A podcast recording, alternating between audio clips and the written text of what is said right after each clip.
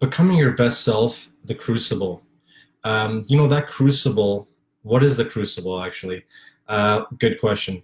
So, when I view real estate, for example, when I view getting in shape, you know, there's a different perspective you can take. And how that's shifting for me, and especially watching videos by a, um, a former Navy SEAL named David Goggins, is that getting in shape, going to the gym, that is the crucible. That is what the test, as you can say, to make him the best version of himself.